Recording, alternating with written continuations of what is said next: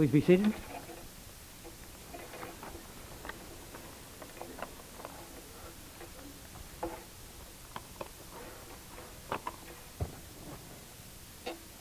Our speaker tonight is Professor Donna Orwin. Professor Orwin teaches in the Department of Slavic Literatures, Languages and Literatures at the University of Toronto. She is a member of the Board of Editors of the Slavic and East European Review and is the editor of the Tolstoy Studies Journal. Her book, Tolstoy's Art and Thought, was published by Princeton University Press, and an excerpt from it appears in the new Norton edition of Anna Karenina. She has also published an annotation of Chekhov's play, The Seagull. She is editor of and a contributor to the forthcoming Cambridge Companion to Tolstoy. Her articles, lectures, and chapters in books include studies of the following. Childhood in Tolstoy and Dostoevsky, Tolstoy and the concept of brotherhood, love of others and self love in Dostoevsky, and echoes in Dostoevsky's The Idiot of the Tolstoyan return to nature. Professor Orwin's lecture tonight is entitled The Politics of Tolstoy and Dostoevsky with special emphasis on the brothers Karamazov. Please welcome Donna Orwin.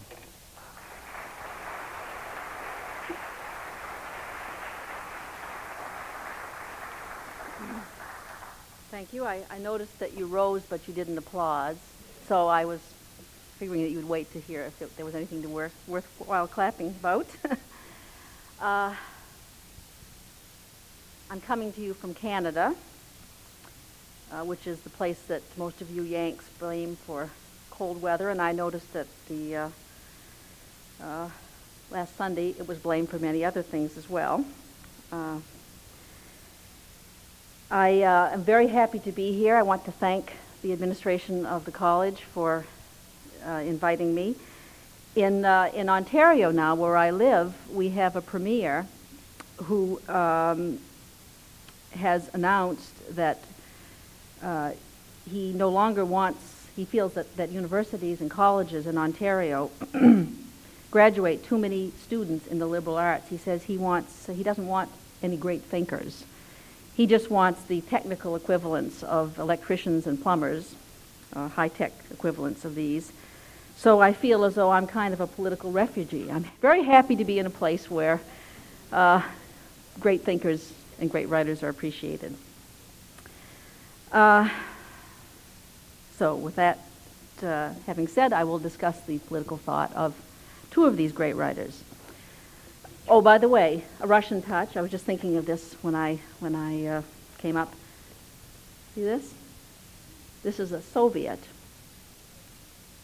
by holder for papers that was given to me many years ago. So see how see how shoddy it is. This is why the Soviet Union has changed. Nonetheless, I've kept it. the end of the Soviet Union over 10 years ago reopened a debate about Russian politics that most people, myself included, thought was concluded uh, with the 1917 revolution.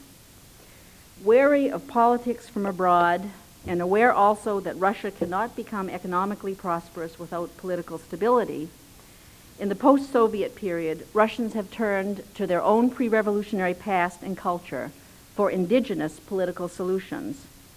Even Vladimir Putin justifies his authoritarian intentions by claiming that extreme centralization is genetically Russian. Uh, as they do this, Russians have to rethink that past which had been neatly organized for them by Soviet scholarship into a drama that led inexorably and ended in 1917. Uh, with the future suddenly wide open, the past too is up for grabs. And that goes for the 19th century writers whom I study, who once again are playing political roles in Russia. But what were the politics of these writers? What I want to do today is to examine the political positions of two of the greatest of them, Tolstoy and Dostoevsky. And I want to convince you that this is not as boring a subject as you might think. Uh, both writers were pigeonholed by Soviet scholarship, but this is truer of Tolstoy than Dostoevsky. Tolstoy had the misfortune to be the favorite writer of Lenin, and he sat at the top of the Soviet pantheon of writers and had to be dressed accordingly in rough peasant garb as the voice of the Narod. Dostoevsky barely made it into the building. And more plausibly, in his case, he became the darling of those numerous people injured and insulted by the Russian by the Soviet regime. The Injured and the Insulted, as you may know, is the name of a, an early novel by Dostoevsky. The result has been a relative lack of interest in Tolstoy among post Soviet Russians, who had their fill of the official Tolstoy, and a putsch that has placed Dostoevsky on the throne formerly occupied by Tolstoy. As a participant in the last two international Dostoevsky symposia, I have witnessed fierce battles among Russians over who, secularists or Orthodox Christians, can legitimately claim Dostoevsky as their spokesman. One such encounter in Austria in 1995 was so intense and partisan that the chairman had to cut it short and scheduled a special session to continue a debate that threatened to end in blows or to go on forever. Uh, the situation with Tolstoy is different the pillars of the Tolstoy establishment still stand in Russia, and well meaning scholars still control and limit the terms of debate on Tolstoy. They, however, are the only ones attending these debates, while uncontrolled discussion may be going on in private venues outside the hall. For us in the West, without knowledge of their context, the politics of both Tolstoy and Dostoevsky can seem simply outlandish. In the case of Dostoevsky, at least as a publicist, we lament a lack of democratic principles, while Tolstoy, especially the later openly anarchist Tolstoy, seems too democratic.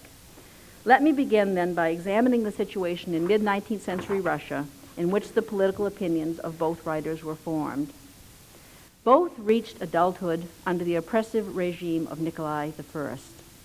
Nikolai's response to a revolt uh, by basically by aristocrats uh, desiring a constitutional monarchy at the beginning of his, which inaugurated his regime was a policy of orthodoxy, autocracy, and nationalism.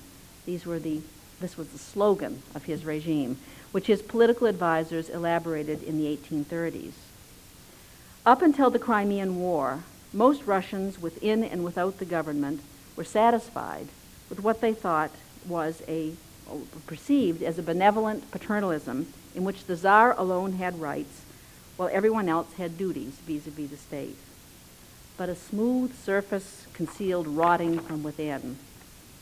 At the heart of the whole system was serfdom, a pre-modern practice that no one in the mid-19th century, not even the czar himself, considered just. A vast majority of the czar's subjects were slaves, just like in our country, whose consent to his regime was by definition never sought and whose well being was left in the hands of unsupervised noblemen. The Tsar himself was supposed to be the guarantor of justice everywhere, but the insurmountable problems of overseeing a vast bureaucracy from within the Tsar's palace led to the kind of lawlessness described in Gogol's works. We think Gogol is, is an absurd writer his contemporaries thought that he was funny, but they didn't think he was absurd. They thought he was a realist. From 1848, with the outbreak of revolution in Europe, until he died in 1855, Nicholas imposed what even his loyal subject, the bureaucrat Nikitenko, who kept an invaluable diary recording his, public, his private reactions to public affairs, called a holy war against scholarship and knowledge. By the time, by the end of Nikolai's reign, only toadies and time servers bothered to seek a career in the public service. In the later period that I am discussing, there was another source of Russian radicalism besides this situation. It stemmed paradoxically from the greatest political reform initiated by the autocracy, namely the emancipation of the serfs. This act, in 1861, was followed by a series of changes known as the Great Reforms in the structure of government. Such things as juries, independent, uh, an independent judiciary came into being at this time in 1864. That's one of the reforms. And you know in the Brothers Karamazov that there's a trial and that's about the jury system, among other things. These took place over two decades until the assassination of Tsar Alexander II in 1881 ushered in a period of political reaction under Alexander III. The abolition of serfdom and its aftermath threw Russia into a state of permanent political crisis that one might now say is still unresolved, even today. Everything was up for grabs politically as both the economic and the political foundation of the old regime was destroyed in a single stroke with the proclamation of freedom for the serfs on February 19, 1861. This is the context in which Dostoevsky wrote his novels, and it's very, very important to remember this. War and Peace was written after the emancipation of the serfs. Even before February 19th, serious debate had already switched from whether to free the serfs everybody of good conscience agreed on that, to how to redefine the country in the absence of serfdom. What we know as the Russian intelligentsia developed its broad base in the educated classes after emancipation, and it occupied itself with the creation of a new regime for Russia. It was in this giddy and also terrifying atmosphere of freedom from tradition that Alexander Herzen, a great Russian writer and thinker, once spoke of the individual as both the woof, or the material, and the weaver of the carpet of history. The young men who are philosophizing in Dostoevsky's taverns, you know, Ivan and Alyosha, were not engaging in idle chatter. They were inventing their own lives and fantasizing solutions to pressing social and political problems at the same time. Dostoevsky and Tolstoy came from very different parts of the dangerously antiquated old regime. Tolstoy was an aristocrat whose father had served as an officer in the Napoleonic Wars. He was captured and had been freed in 1814 during the conquest of Paris. Nikolai Tolstoy, the father, served in the government only from 1819 until 1824 when he retired to his wife's estate at Yasnaya Polyana, where Tolstoy was born in 1828. The Tolstoys, with 800 serfs, were independently wealthy, but members of an aristocracy whose political role in the empire had been steadily eroded under the Romanov czars. Tolstoy himself drew upon his own biography when he described young Dmitry Olenin, the hero of the Cossacks, on the eve of his departure to the Caucasus. And this is a novel that was finished in 1861, so again, written around the time of the emancipation of the serfs, although the time that's being described in Tolstoy's life was in the, was in the early 1850s. At the age, my students love this. They, they love this exploration of a man who really was free. Unlike them, he didn't have parents, for instance, and he wasn't at university. At the age of 18, he was free, as only rich young Russians in the 40s who had lost their parents at an early age could be. Neither physical nor moral fetters of any kind existed for him, he could do as he liked, lacking nothing and bound by nothing. Neither relatives, nor fatherland, nor religion, nor wants existed for him. Olenin is careful not to commit himself to anything or anyone that would diminish this freedom, but he's also consciously searching for a goal, what he calls an aspiration or an idea, for which he could sacrifice himself and his freedom. So he wants to sacrifice himself.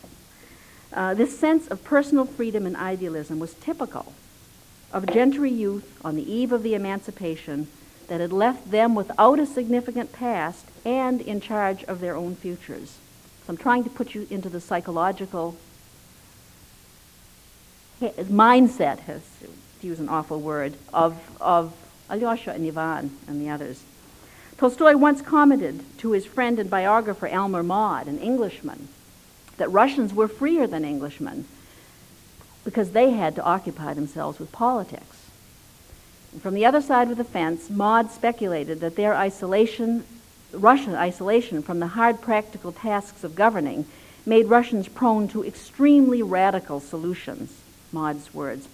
Of Tolstoy himself, he said that, quote, Tolstoy had no adequate sense of being a responsible member of a complex community with the opinions and wishes of which it is necessary to reckon. He wasn't in a St. John situation. On the contrary, his tendency was to recognize with extraordinary vividness a personal duty revealed by the working of his own conscience and intellect, apart from any systematic study of the social state of which he was a member. Maude's words. Like Olenin, the young Tolstoy was looking for something to which to dedicate his life. He was interested in politics, and in the 1840s, while he was a student at the University of Kazan, he wrote a commentary on Catherine the Great's uh, instruction, or nakaz, which she had written uh, as a Montesquieuian doc- document. A career in the government was out of the question for Tolstoy, of course, under Alexander, the, pardon me, under Nicholas I, but he did join the army. He was an artillery officer. He served on the front lines uh, in very, very heavy, bloody combat during the Crimean War and he witnessed the corruption and favoritism that, in his mind, scuttled the heroic efforts of Russian soldiers on the battlefield. Like Prince Andrei in War and Peace, he suggested reforms to his superiors but got nowhere. Tolstoy's later political anarchism derives in part from such dis- disillusionments. His early experience suggested to him that a meaningful, dignified life could be lived only outside politics and this became his lifetime opinion. In his fiction, his characters undergo, undergo educations that turn them away from politics, just as he turned away. Moral education is more important for him than, than uh, political education, and he connects political or social change with individual change wrought by education. Yet, inasmuch as Tolstoy's writings almost all concern the relation of the individual to society, they have a political purpose. He sought, paradoxically for us, for a social organization which would be outside of representative government because he didn't believe in representative gov- government. But why should he have believed in this? No matter how many reforms the Romanovs, liberal reforms, the Romanovs introduced to modernize Russia during Tolstoy's lifetime, starting after the defeat of the Crimean War, none of them willingly gave away one iota of power Every one of them reserved for himself the right to override the law, and by so doing rendered the law illegitimate. Is it surprising that Tolstoy regarded political organizations as essentially unjust, as attempts by the strong to oppress the weak? This is truly what they were in Russia of his lifetime. On the Russian ship of state, manned by peasants and commanded by the Tsar and his bureaucracy, while the Tolstoys idled or fretted their way, their time away in first-class cabins, the Dostoevskys labored in steerage.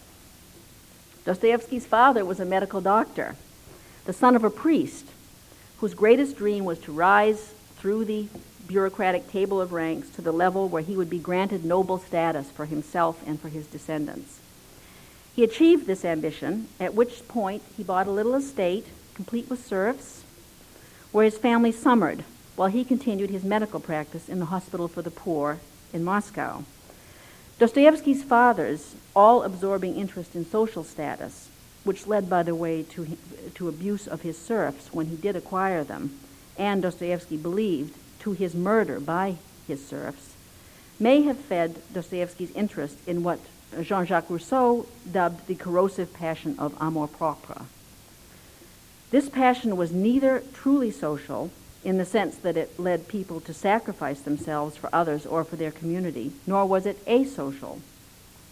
According to Rousseau, it replaced natural self love with a self love that depended fatally upon the esteem in which others hold us. So we love ourselves, and that's all there is, but others have to confirm our self worth to us. In any case, Dostoevsky's father like the father of Dostoevsky's beloved writer Charles Dickens, provided ample material for the study of this passion. And in general, it was very highly developed within Russia's hierarchical society. You surely you recognize this, uh, the Snegiryov, for instance, and the brothers that you've read, but many other many of Dostoevsky's characters are people low in the social pecking order whose damaged but still potent sense of self love is, is expressed through the convoluted dialectics of amor propre. In his early stories, Dostoevsky treated amor propre as a product of social inequality. He also joined a political group dedicated to the abolition of serfdom. And in 1849, he was sentenced to be executed for participation in a plot to distribute subversive flyers amongst the peasants. I'll just, I can't tell you the story, but it's an incredible story. The sentence was commuted literally at the last minute. The scaffolds were there, the soldiers were ra- raised their rifles. Uh, a troika rushes into the square from the Tsar, a courier, and the sentence is commuted at, last, at the last moment to hard labor. An incredible act by our wonderful Nikolai I, the, the combination of his satisfying himself about what a kind man he was and the incredible cruelty of the punishment he inflicted on these people. So it was commuted at the last moment to hard labor, and then to exile in Siberia, from which Dostoevsky returned only in 1859. Although in later life he ceased to be a revolutionary, he continued to believe that the solution to the problem of amor proprio was to create a society in which each person confirmed the value of all others and in turn had his own value confirmed by them. The young Tolstoy was interested also in problems of amour propre. He too had read Rousseau, but he arrived at them from a different direction. In childhood, his first work, The Young Gentleman Nikolinka, records the appearance of this passion in himself and he laments the passing of an early self harmony and confidence about himself and his relation to others. Uh, Tolstoy, unlike Dostoevsky, and at least in part because of his aristocratic differing background, imagines a situation in which we can live freely without depending upon the opinion of others for our sense of self worth. So, this psychological distinction between Tolstoy and Dostoevsky and their their different psychologies is going to play a very important part in my discussion of their politics. However different the perspectives of the two men might have been, both were reacting to the fact that they lived within a political regime in which they were subjects, not citizens. Both, as a result, were fundamentally concerned with personal dignity for themselves and others, and both regarded this as essential to human happiness. Both of them were living at a time when these concerns which seem merely individual or psychological to us, had a fundamental political importance, extending even to the question of the establishment of a valid and accepted social contract that would reconstitute the Russian state, which had been de- destroyed by the Emancipation Proclamation.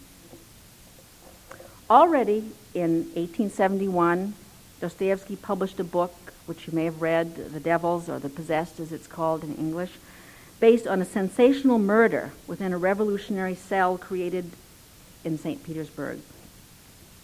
From the late 1870s, determined persecution by the government of radical groups heightened the sense of crisis in the country. Uh, perhaps because he lived longer, into the more even even more troubled last decades of the of the century, Tolstoy was politically more radical than Dostoevsky.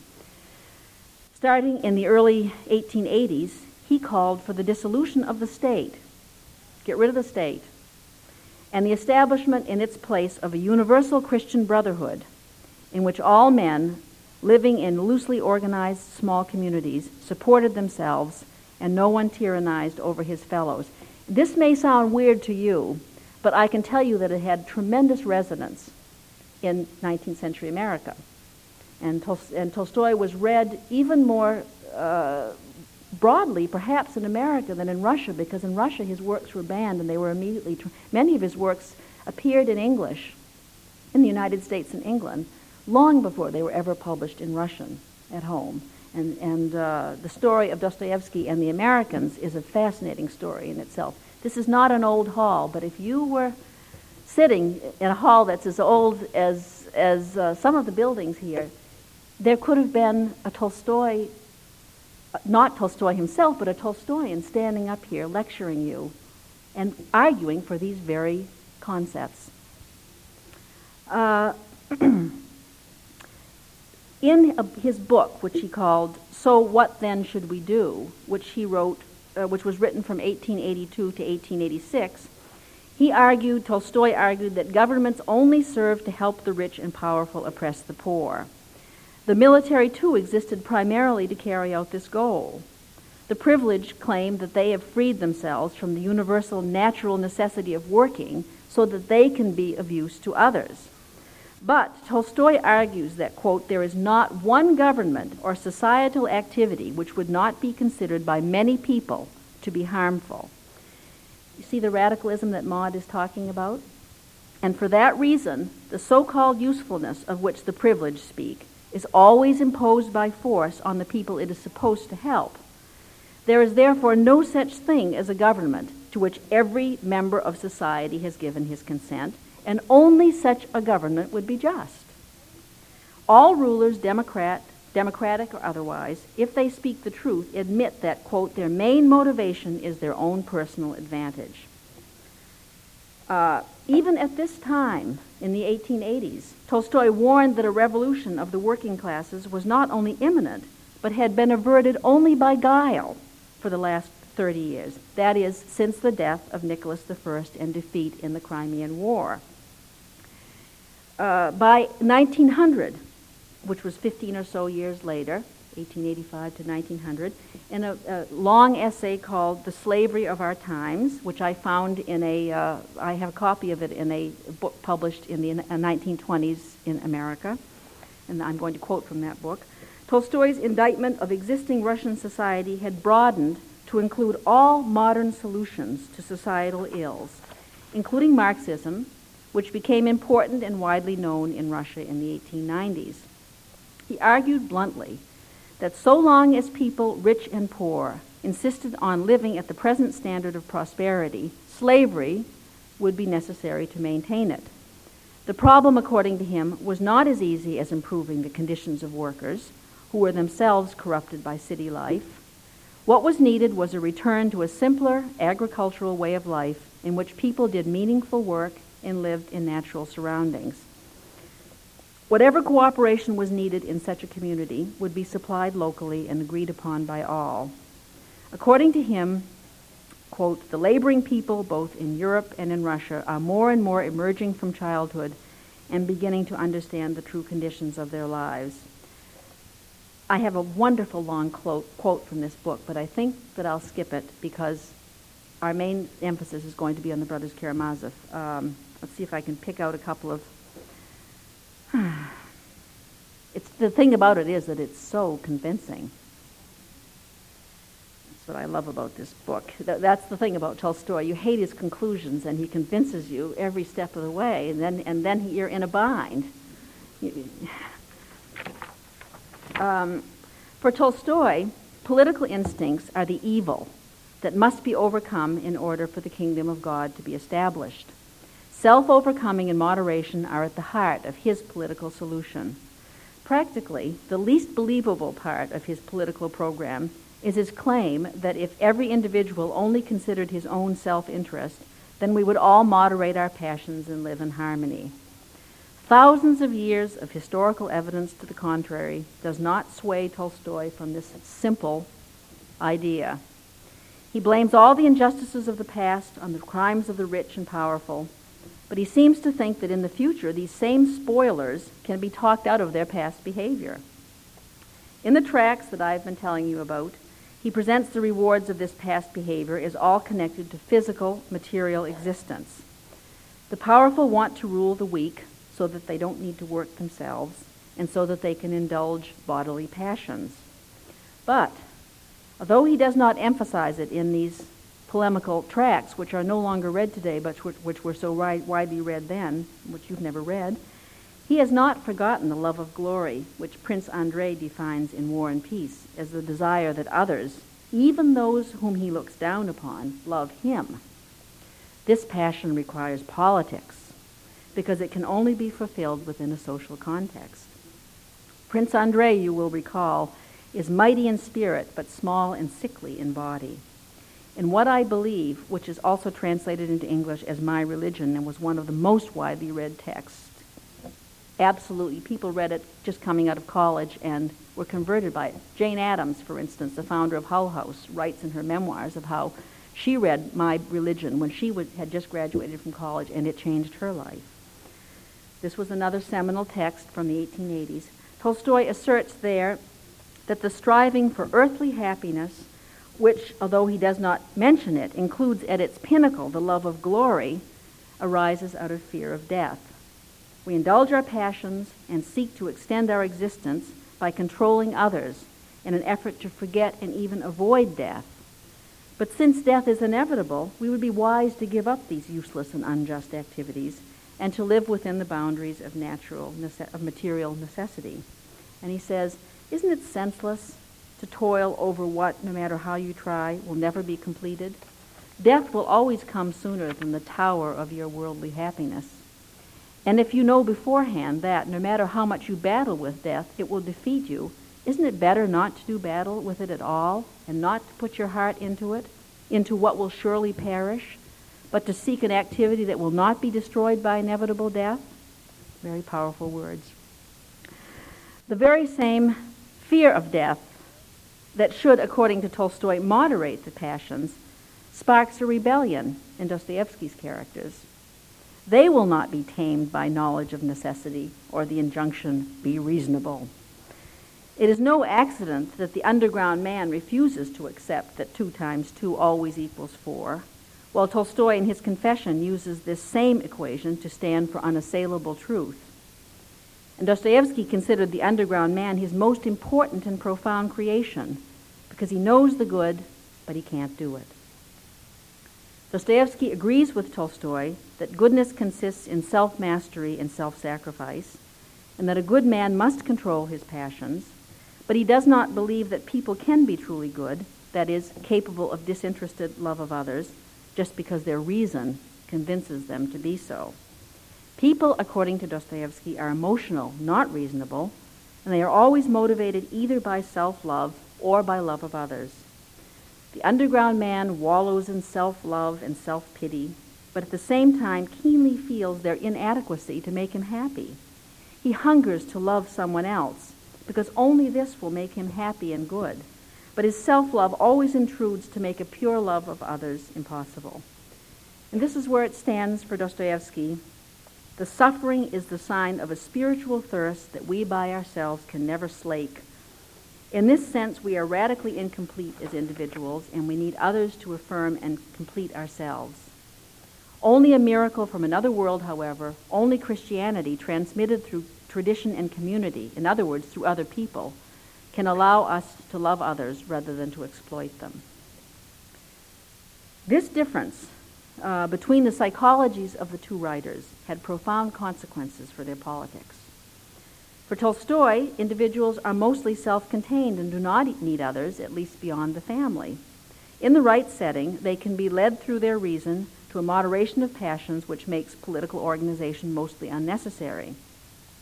The political passion itself, which is responsible for most government and consists in the desire to control the wills and lives of others, is irrational and always bad, and it can be tamed. For Dostoevsky, neither of these conditions for peaceful Christian anarchy is possible. Human beings are emotional and in motion, not rational and at peace. They are naturally social because naturally needy. The weak need the guidance of the strong, and the strong want and cannot not want to give that guidance.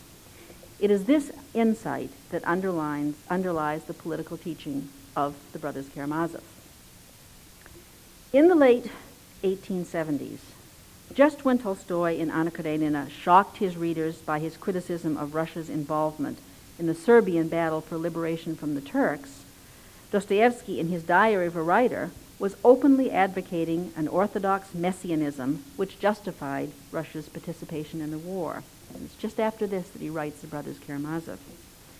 He confided to his young philosopher friend, Vladimir Solovyov, that the central idea of his novel was going to be the church as the positive social ideal. And this, for Solovyov, who reports this, meant in practical terms that the church was to be a model for a perfect state, whose political form, therefore, would be theocracy. As usual, Tolstoy and Dostoevsky seem very far apart, and as usual, on second glance and in hindsight, they have much in common. Specifically, both call for a community of human beings united by Christian love But for Tolstoy, this required the dismantling of particular states, while for Dostoevsky, it required refounding or reforming the state, and the church for that matter, on different foundations than pagan or secular ones.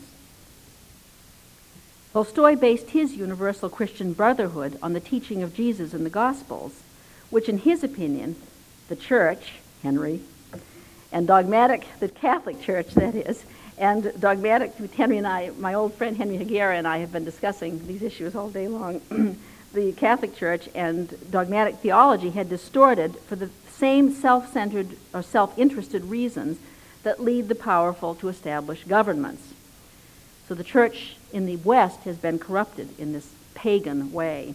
Dostoevsky followed the Slavophiles and Solovyov in seeing the church, the Eastern Church, uncorrupted as it was, as essential to the establishment of a truly Christian society or the kingdom of God on earth.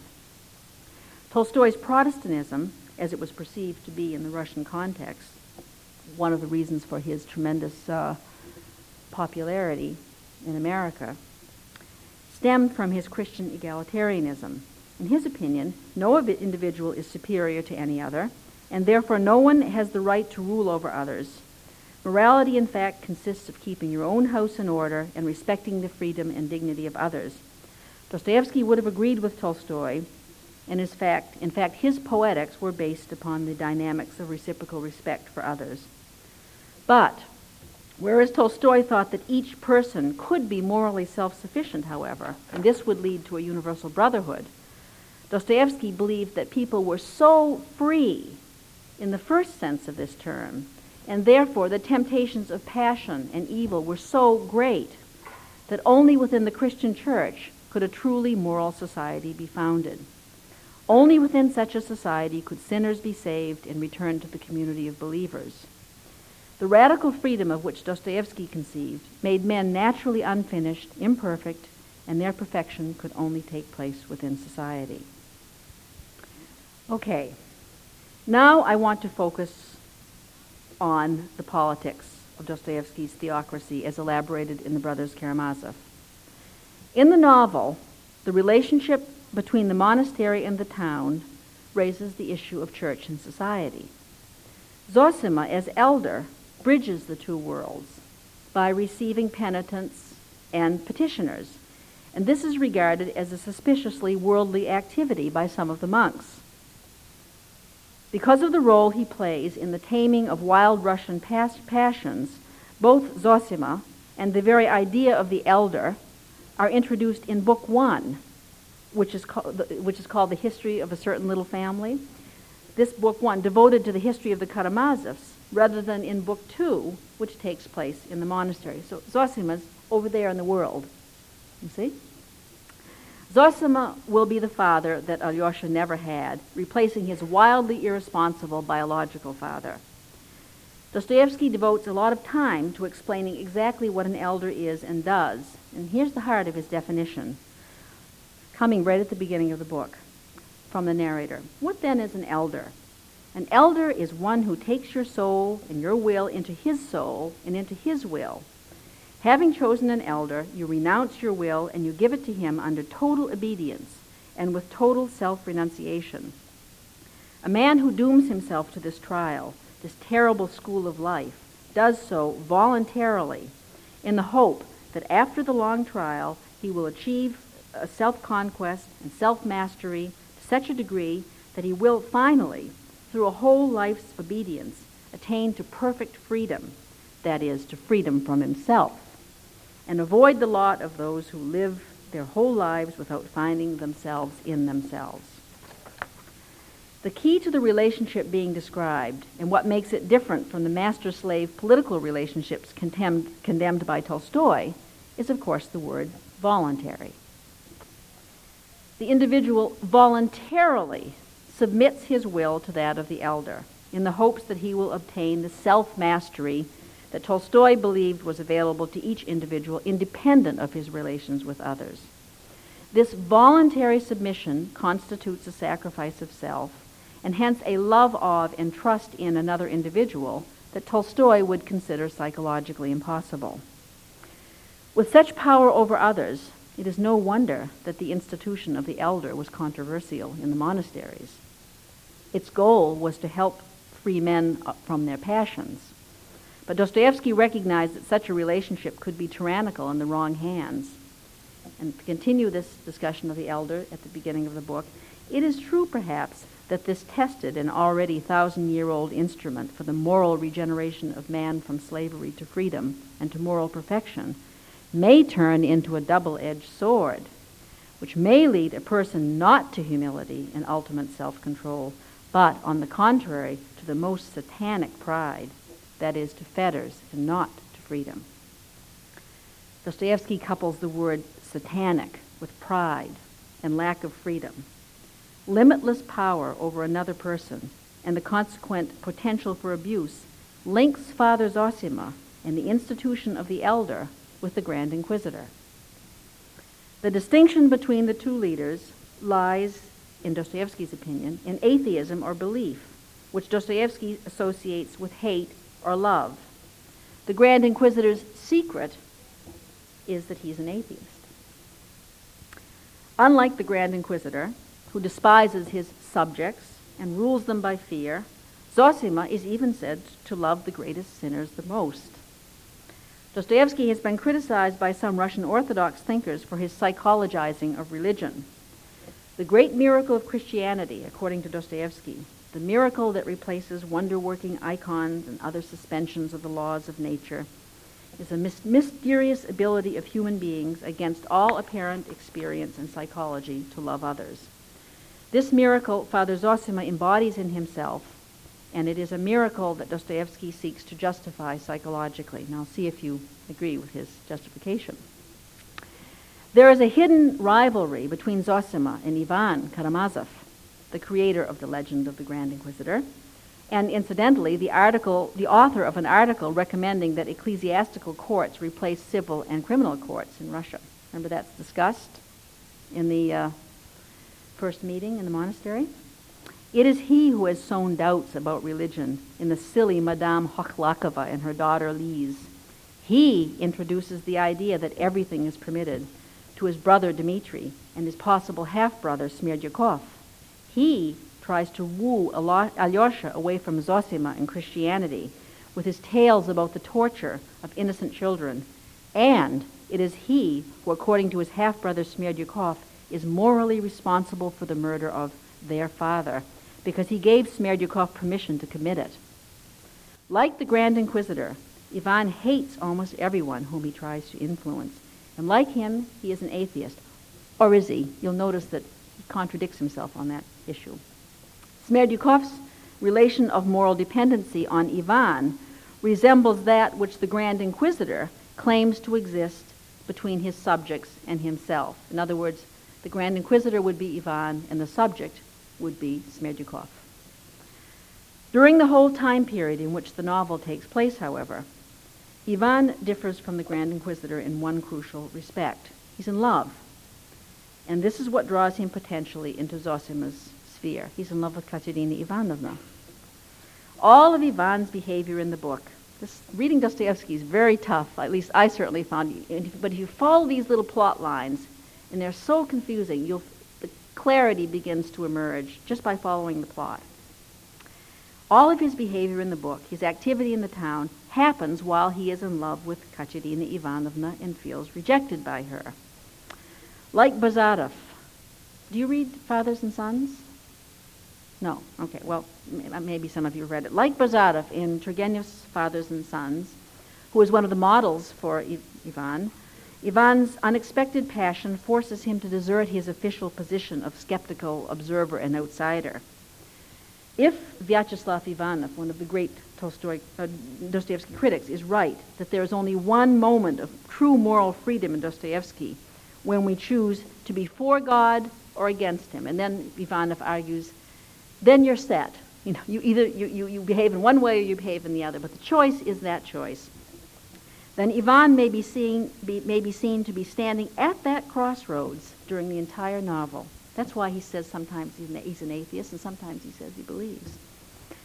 Note that Ivanov's posing of the question denies the possibility of that objective, disinterested stance that Ivan would like to assume. The posture of the supposedly disinterested observer is in fact a prideful rebellion against God that brings with it evil consequences and a completely determined set of actions. On the level of plot, Ivan's moral dilemma is expressed through his indecisiveness about whether to reveal that Smerdyakov committed the murder. If he does, he admits his own guilt as an accomplice in the murder, in the, in the murder and almost as important for Ivan, he makes a fool of himself in public. He would have to abandon his preferred position of skeptic and judge of others for the chaos and shame of penitence. So the secret of Zosima's success as a leader is his love of others. But how could a man as good and as psychologically acute as Zosima love everyone? The answer to this question revolves around the status of pride in the novel and in Dostoevsky's psychology as a whole. Dostoevsky believed that every potential political leader, and this is what Ivan, with his articles on political reform, aspires ultimately to be, has to go through a kind of baptism of shame, which is a crisis for natural self love and pride that is experienced as a kind of death of the self. Remember how Ivan's face begins to take on the color of death of, of the earth? Ivan's brain fever, that wonderful brain fever that is ubiquitous in Dostoevsky's novels, is a symptom and result of his crisis.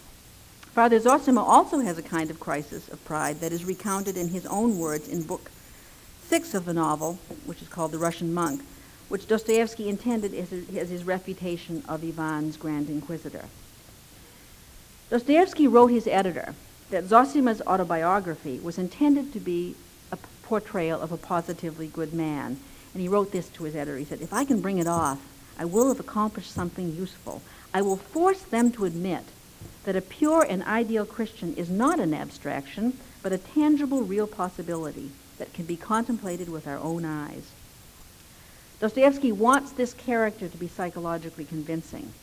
And to do so, I would contend, to make him that way, he shows him evolving from a typical man of pride, like Ivan, who would ordinarily make considerations of personal honor the center of his life, into a kind of saint who renounces pride for the sake of a higher honor. Dostoevsky prepares us for this possibility by having certain characters perceive Zosima as simply proud. For instance, to the prickly and vain Miusov. You remember Miusov, the landowner who's at the, uh, he sort of drops out as the novel goes on, but at the beginning of the novel, who's at the uh, monastery. He appears, first appears as, quote, to all appearances, a malicious and pettily arrogant little soul. That's Miusov on Zosima. And in a speech so blasphemous that it makes Alyosha fall into a fit, old Karamazov compares Zosima to Mephistopheles and to Pechorin, the central character in Lermontov's Hero of Our Times, great Rush, another great Russian novel. We readers are meant to take these allegations of Fyodor Pavlovich Karamazov seriously because the earthy old sinner is an expert at ferreting out low motivations in the high-minded. Now, as to this Pechorin in Hero of Our Times. Out of pride and a desire to prove his superiority, this Pechorin seeks one conflict after another. Like Pechorin, Zosima was a military officer, and as an officer like Pechorin, Zosima was mostly concerned with honor.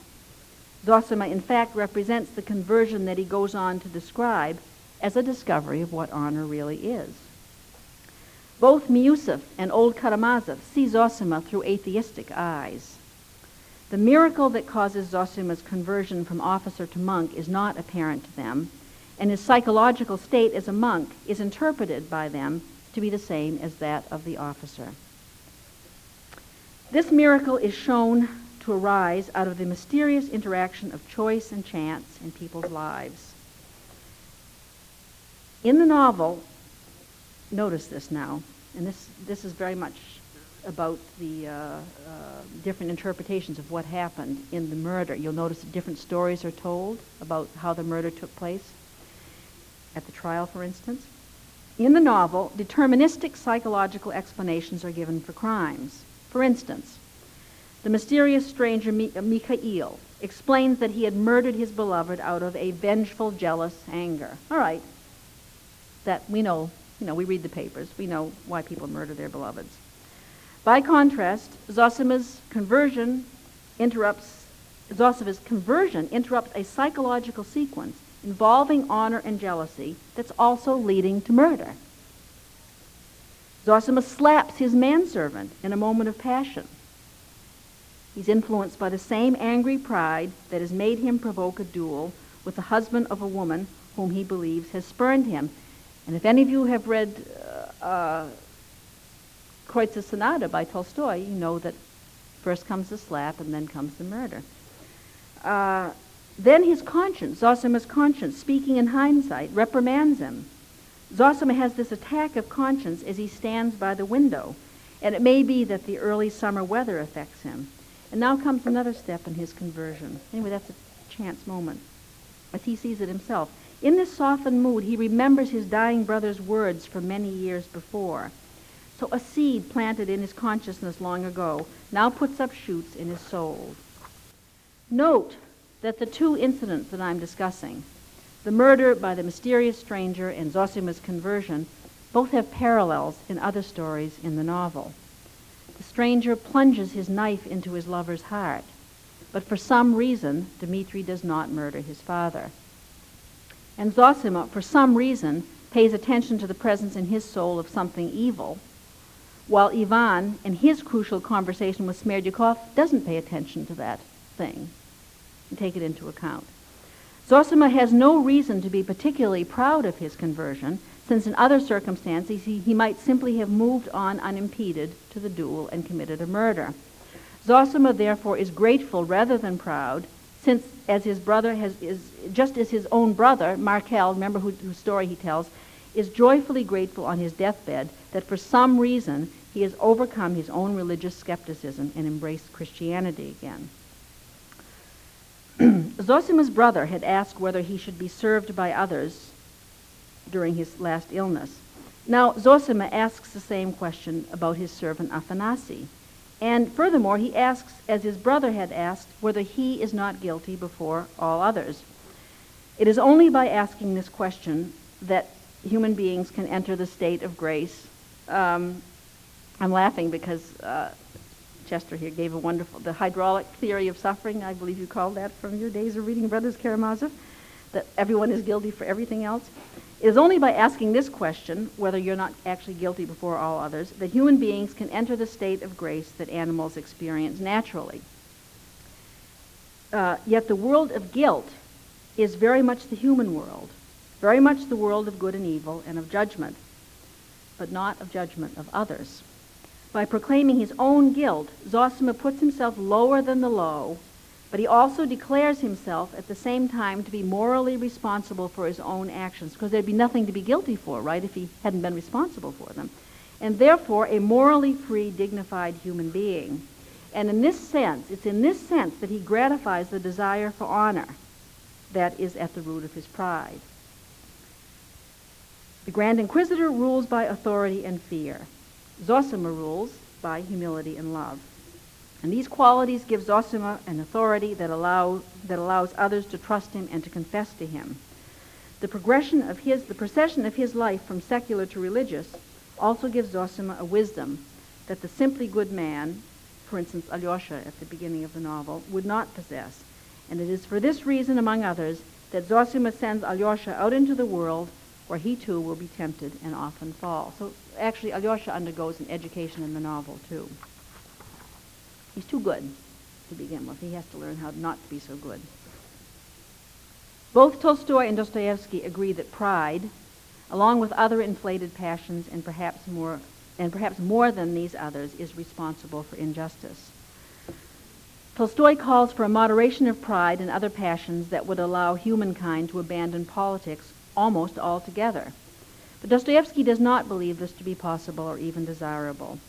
So in The Brothers Karamazov, he illustrates a psychological process by which certain superior human beings come to understand that their superiority itself can only be established by self-mastery, and beyond that by the assumption of responsibility for all human actions.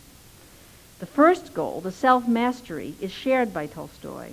But the second goal, the allowing the man of pride to assert a mastery only, not only over himself but over others, this is what Tolstoy cannot accept.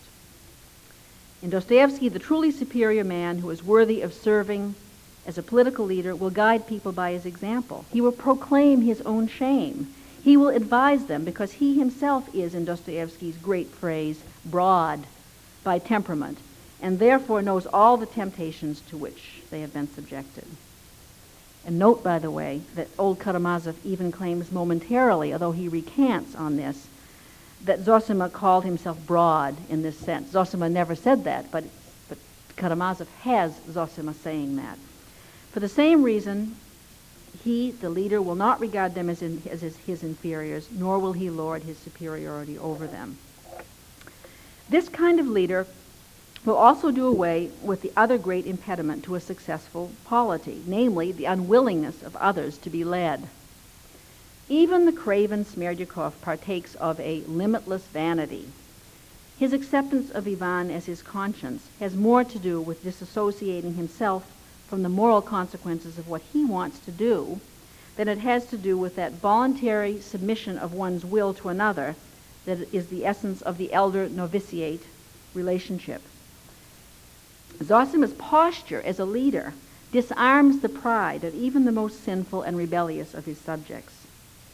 And here's what Zosima says One may stand perplexed before some thought, especially seeing men sin, sin, asking oneself, Shall I take it by force or by humble love?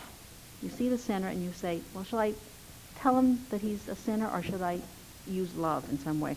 Always resolve to take it by humble love. If you resolve once and for all, you will be able to overcome the whole world. A loving humility is a terrible power, the most powerful of all. This is what Zosima says in that book that you probably skipped of his sayings, The Russian Monk. Nothing compares to it. No wonder that Zosima follows this with advice to leaders about how to love others and to be truly humble. Only his inner state of grace separates him at this moment from the Grand Inquisitor. So far, I have presented Dostoevsky's political program as I think he saw it. It combines the theocratic ideal with Dostoevsky's deeply realistic understanding of human psychology. As most of you are probably aware, Dostoevsky held specific views that are deeply abhorrent. He hated or despised most foreigners, and he especially hated Jews, whose persecution under the reign of Alexander III was partly inspired by his ideas. This was after, after Dostoevsky was dead. Dostoevsky's own admirers, beginning with the philosopher Solovyov, tried to distinguish the Dostoevskian idea of theocracy from the quote, and I'm quoting Solovyov, host of deep rooted prejudices, preconceived ideas, and elemental national instincts which were within him, and which Dostoevsky expressed in his works without noticing their contradiction with the universal ideal he proclaimed. It may be that Solovyov and these defenders are right. But another more disturbing view of the matter is possible, one that accords, moreover, with the binary dynamics of Dostoevskian psychology. In order to love others with whom we do not naturally identify, we may need enemies with whom to contrast those loved ones. In Dostoevskian psychology, strong feelings come in pairs, with feelings of intense attraction followed by equally intense feelings of repulsion. The love of country that Dostoevsky felt may imply an equally strong hatred of enemies, which is incompatible with Christian principles. Tolstoy certainly believed this, and this was another reason why he came to reject patriotism. If this is so, then it would pose an insurmountable obstacle to a Christian state that, that was not universal. This. Unlike Tolstoy and like Solovyov, Dostoevsky seems to advocate something close to traditional Russian autocracy. His emphasis on consent and freedom of conscience, however, puts him firmly in the modern camp. As with Solovyov, Dostoevsky's reliance on Russian Orthodox Christianity as a source of a uniquely Russian polity required a reform or at least a reinterpretation of Russian Orthodoxy itself. For Dostoevsky, Christianity centered around the human personalities, he liked to say, of Christ, which in its perfect combination of godlike and human characteristics stand as, as an ideal for humanity. This idea of the sacred and unique character of each human personality, the Russian word is lichnost, which might seem to have only religious significance in our society, in the Russia of the 19th century became a political statement. When we come to the role of art, and particularly the writer in politics, no, I think there's only one more thing I want to tell you. I want to tell you about this, though. Dostoevsky's position is, is perfectly consistent. Throughout the Brothers Karamazov, writers influence individuals in society for good or evil. The situation with Tolstoy is more complicated and even contradictory. It is no accident that the young Tolstoy read Montesquieu and his erstwhile disciple, Catherine the Great. Did he not himself inspire to be a kind of enlightened despot? The more anti-political Tolstoy's writings became, the more he assumed the mantle of a moral and therefore a political leader. Often compared to an Old Testament prophet, he became a Jeremiah whose moral influence rivaled that of the Tsar. he defined the task of art in these later days as the expression of true knowledge, which he claimed has always been religious. He himself, so he's the one, he is the one who conveys this true knowledge. He himself in those years produced both true knowledge in the form of various religious and philosophical tracts, as well as works of art illustrating these. Receiving people from all over the world at Yasnaya Polyana, commenting personally on significant political events, he was acting like a Dostoevskian elder. One could say, in fact, that because he rejected institu- institutionalized religion, and specifically the church, he, even more than Zosima, concentrated authority in himself. Gorky said of Tolstoy that he and Tolstoy, he and God were like two bears in one den. And he compared Tolstoy to a pagan god. And I myself, visiting Tolstoy's graveyard, grave site, site in Yasny, at Yasnaya Polyana in the fall of 1998, when I was grown up enough to appreciate it, instead of when I visited it back in the 1970s, I felt that the great mound in the woods resembled the grave of a Carlylean hero who seems to have disappeared into nature without returning to dust like ordinary men. Both Tolstoy and Dostoevsky were well aware of the temptations, and this is the, the difference between us and them. They know this. I'm telling you this, but I, I don't have anything over them because I'm telling you. They know it. Tolstoy they were aware of the temptations that beset great writers and leaders, perhaps Tolstoy more than Dostoevsky in this respect. I think Dostoevsky thought of himself more as, as a prophet. This is why Dostoevsky, however, encourages us to contemplate Zosima and the Grand Inquisitor as doubles. It's there in the book. George Steiner, in a memorable tour de force, actually equated Tolstoy with the Grand Inquisitor. Tolstoy tackled this problem of his politics by vigorously denigrating the personality of the writer. Of his own older brother Nikolai, who died young and whom he worshipped, for instance, Tolstoy said that he would have been a better writer than himself, Nikolai would have, but that he lacked the vices, and especially the vaingloriousness necessary to become one. Again, like Dostoevsky, the older Tolstoy stressed that great poets are not simply better than other people, as, they, as he once put it, they do not sit on Olympus. On the contrary, they are great in vice as well as in virtue, and their lessons are conveyed through their struggles, which they purvey for us, which they portray for us in their works. It's significant that the specific vice of poets, according to Tolstoy, is vanity, the lowest manifestation of that political passion of love of glory. Let's turn for a minute to that speech of Prince Andrei, my beloved speech, my, my beloved Andrei, too, before the Battle of Austerlitz. Andrei dreams of glorious deeds even as he confronts the possibility of death and defeat. Well, and then? asked the other voice. If before then you are not wounded ten times over, killed or betrayed, well, what then? Well, then, Prince Andrei ans- answered himself, I don't know what will happen, and I don't want to know, and I can't. But I want this. I want glory. I want to be known to men.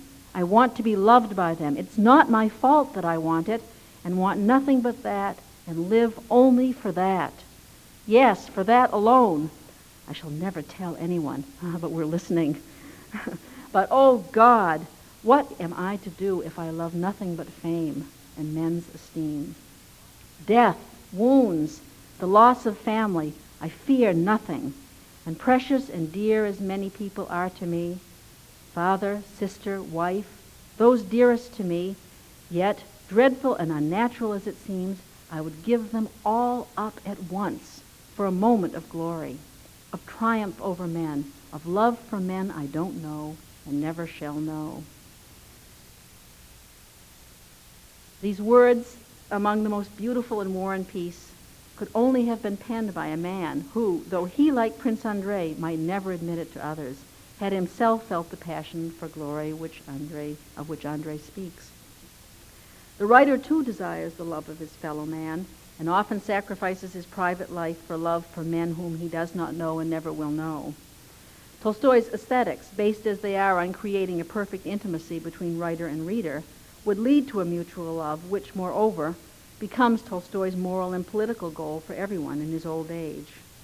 So the desire to write is itself inspired by a love of glory, which, as for Prince Andrei before Austerlitz, no threat can banish. this final part of my talk is not intended as a put down of Tolstoy and Dostoevsky or even of their political thought. The love that they wished would unite all men is indeed an ideal that is, among other things, a vindication of our natural sociability. It's natural to want others to love us. That's obvious. Uh, the tricky part, as Tolstoy and Dostoevsky both knew, was to love others ourselves. Our Western democracies reflect our belief that in practice men cannot love others as they love themselves, and therefore we need a political system based on laws and contracts to dispense justice. Such a regime struck 19th century Russians as spiritually bankrupt, unable to satisfy their deepest social needs. It seemed to them that it produced self satisfied, earth bound citizens with no redeeming social virtues. Tolstoy and Dostoevsky proposed political solutions that would overcome what we take, we Americans, Canadians, what we take to be an insoluble tension between society and the individual. And I would say Americans more than Canadians, because in this respect, Americans really are the most radical, even today on this, on this front. But if Tolstoy and Dostoevsky's politics strike us as utopian, we can still learn from them, both about what men really want from their social institutions and about the inherent and necessary imperfection of our own political systems, no matter what they may be. So Russian literature, as represented by its two greatest novelists, has something to teach us about the fundamental issues in politics.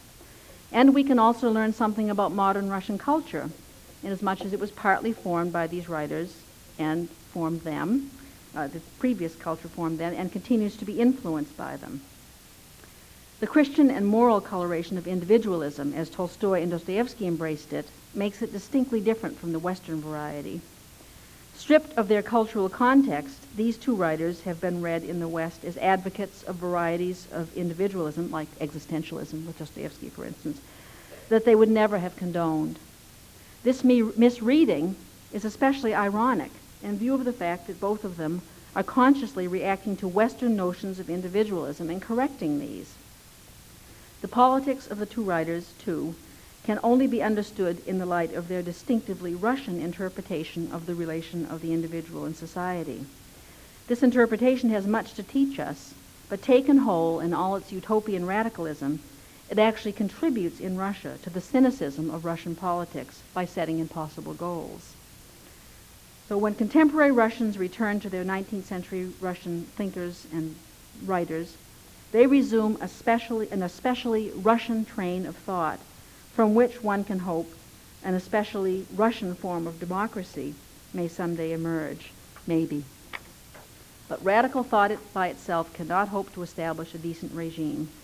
Political compromise and economic stability will be necessary, and for these, Russia may have to turn again to Russian, to Western liberal models, which they have traditionally spurned. Thank you very much.